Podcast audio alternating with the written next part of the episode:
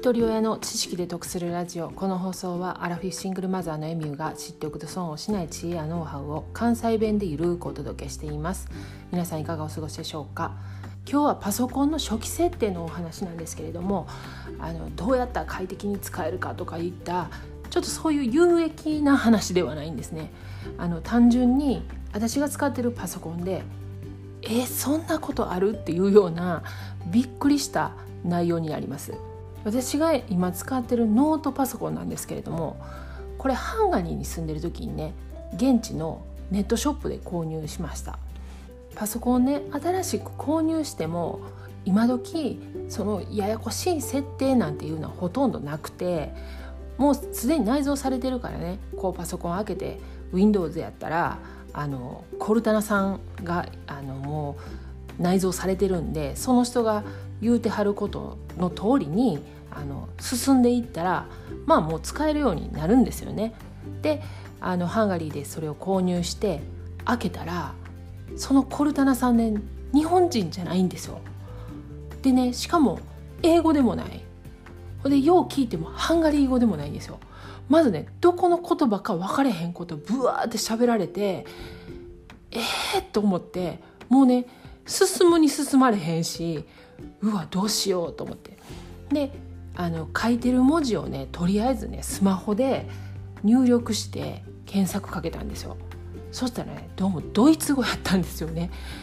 なんで？と思って。ハンガリーで買ってドイツ語のパソコン届く？と思って。でもしゃあないからとりあえずねあの検索しながら、まあ、言うてること分かれへんけどそんなね正直めっちゃくちゃ複雑な難しい問題でもないんですよ。せやけどもドイツ語なんかイエスかノーも分かれへんからねだからもうそれ検索して間違った方行ったらあかんから余計複雑になったらあかんから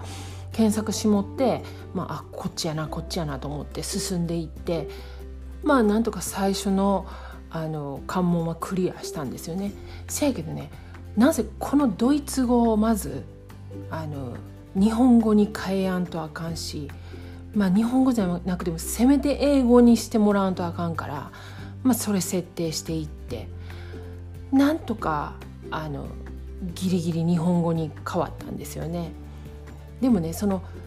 そのパソコン自体が全部日本語に変わったかって言ったらそうではなくてあの使ってるやっぱりブラウザーによってとかあのいろんなところであのまだなちょっと中途半端にハンガリー語が出てきたりとかドイツ語がまだ出てきたりとかしてたんですけどまあ使ってるうちにねあの修正修正しながら、まあ、今はもう日本人カスタマイズされたパソコンになってるんですけどね。それがね一昨日ねあの私仕事でオフィスのワード使ってたんですよね。でライティングの仕事やったんでそのワードで書いた文章をね読み上げ機能を使って誤字脱字がないかね読んでもらってたんですよ。ほんで最初ね日本語でバーって読んでもらっててほんでねある一定の段落来たらねブラーってなんか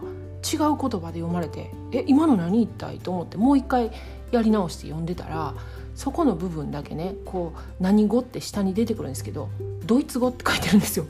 いやいやいや日本語で書いてるやんと思って なんで？と思って。でもねそこの段落だけ結構まあ文章量あるんですけどしかもそれ短いドイツ語で読まれててねえドイツ語でそんな短なの？と思ったんですけどで何回やってもどこをこうちょっと修正したりしてもその箇所来たらドイツ語が喋り出すんですよ。えー、と思って。いやっていうかまだあんたおったん？と思ってね私もドイツ語から全部日本語に変換してると思ってるからこのドイツ語のコルタナさんねまだいてはったんですよ私のパソコンに。ほんでもまあ調べてね変えようと思ったら変えれるけど、まあ、ちょっと面白いから置いとこうかな思ってそのまんま。でちょっとあの証拠にというかどんなになってるかっていうのを動画で撮ってねツイッターとあのインスタにアップしますんであのどんな現象なのか検証してもらえたらと思います。でこのね音声で配信してあのインスタとかツイッターの画像とか動画を見てもらえるのってすごいいい仕組みですよね流れですよね。あの過去回ね261回で弱者に優しい市町村を選ぶ理由っていう回でねあの役所がねどういう対応してるかっていう画像を載せてるんですよね。この投稿結構反響あったんですけれどもこういった弱者に優しい社会保障をきっちり考えてくれる政党とあの一見ね言ってること正しそうに聞こえるんですけれどもあの自己責任論でね切り捨てていくような政党もあります。もうそろそろ選挙なんでねその辺しっかり見極めて投票に行きたいと思っています。では最後までお聴きいただきありがとうございました。今日も笑顔で。